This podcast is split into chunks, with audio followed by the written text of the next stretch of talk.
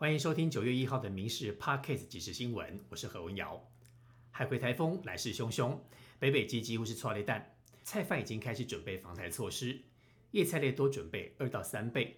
今天菜市场也很多民众要来采买，不过台风季适逢中元节休市两天，一颗高山高丽菜飙破九十元，而在宜兰的三星葱葱农一大早赶紧来抢收，现在三星葱的价格上看每公斤两百元。各大卖场也备好了防灾专区，要让民众能抢在台风前夕把食材给补足。海葵台风增强为中度台风，为了安全起见，桂山岛太平山国家森林游乐区宣布暂停开放。台东山区降雨不断，而金峰乡在东六十四线三点五公里的地方，路面又下陷大概十五到十八公分，很担心乡民们用路的安全。昨天晚上以及紧急的预警性的封路。今天白天暂时开放单线双向通行，也调派大型的车辆进场来修路。而另外，今天晚上八点到明天早上六点钟持续的封闭，而且管制大型车辆通行。两年前四零八号次的泰鲁格号出轨事件，导致四十九人死亡。昨天交通部会同日本专家勘察列车，不过被罹难者家属团体发言人王维军发现，车厢当中竟然留着疑似罹难者的头骨。他痛批灾害防治流程指引不够完备，而今天铁路警察一早展开搜索，又找到疑似头盖骨以及罹难者多样的遗物。家属要求政府要检讨灾害防治流程的指引，别再发生灾害，要尽力让所有罹难者早日的完整回家。总统参选郭台铭再次到庙口开讲，参选之后第一站选在中研院的福德宫，大谈政策之外，也透露储备智库。不过，外界更关心在野整合的问题。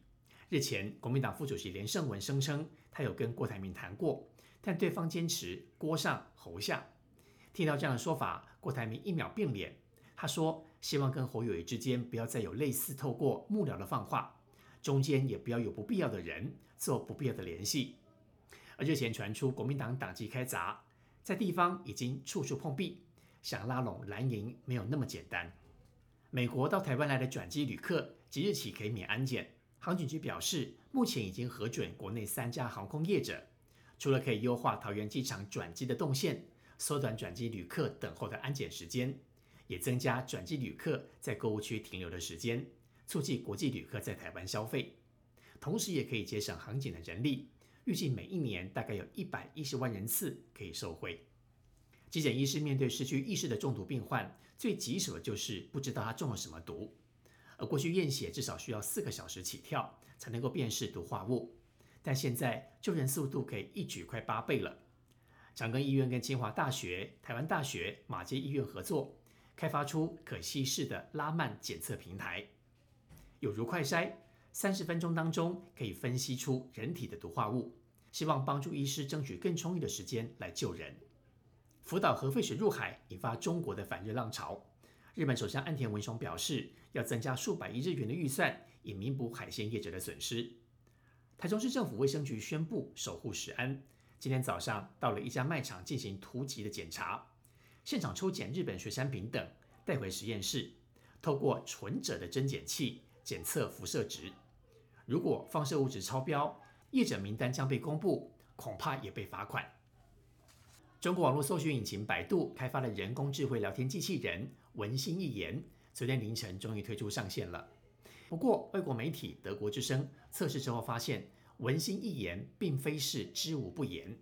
只要提到国家领导人习近平、台湾独立、维吾尔族等关键字，系统在简短含糊带过之后，就会终止对话。以上新闻由民事新闻部制作，感谢您的收听。更多新闻内容，请上民视新闻官网搜寻。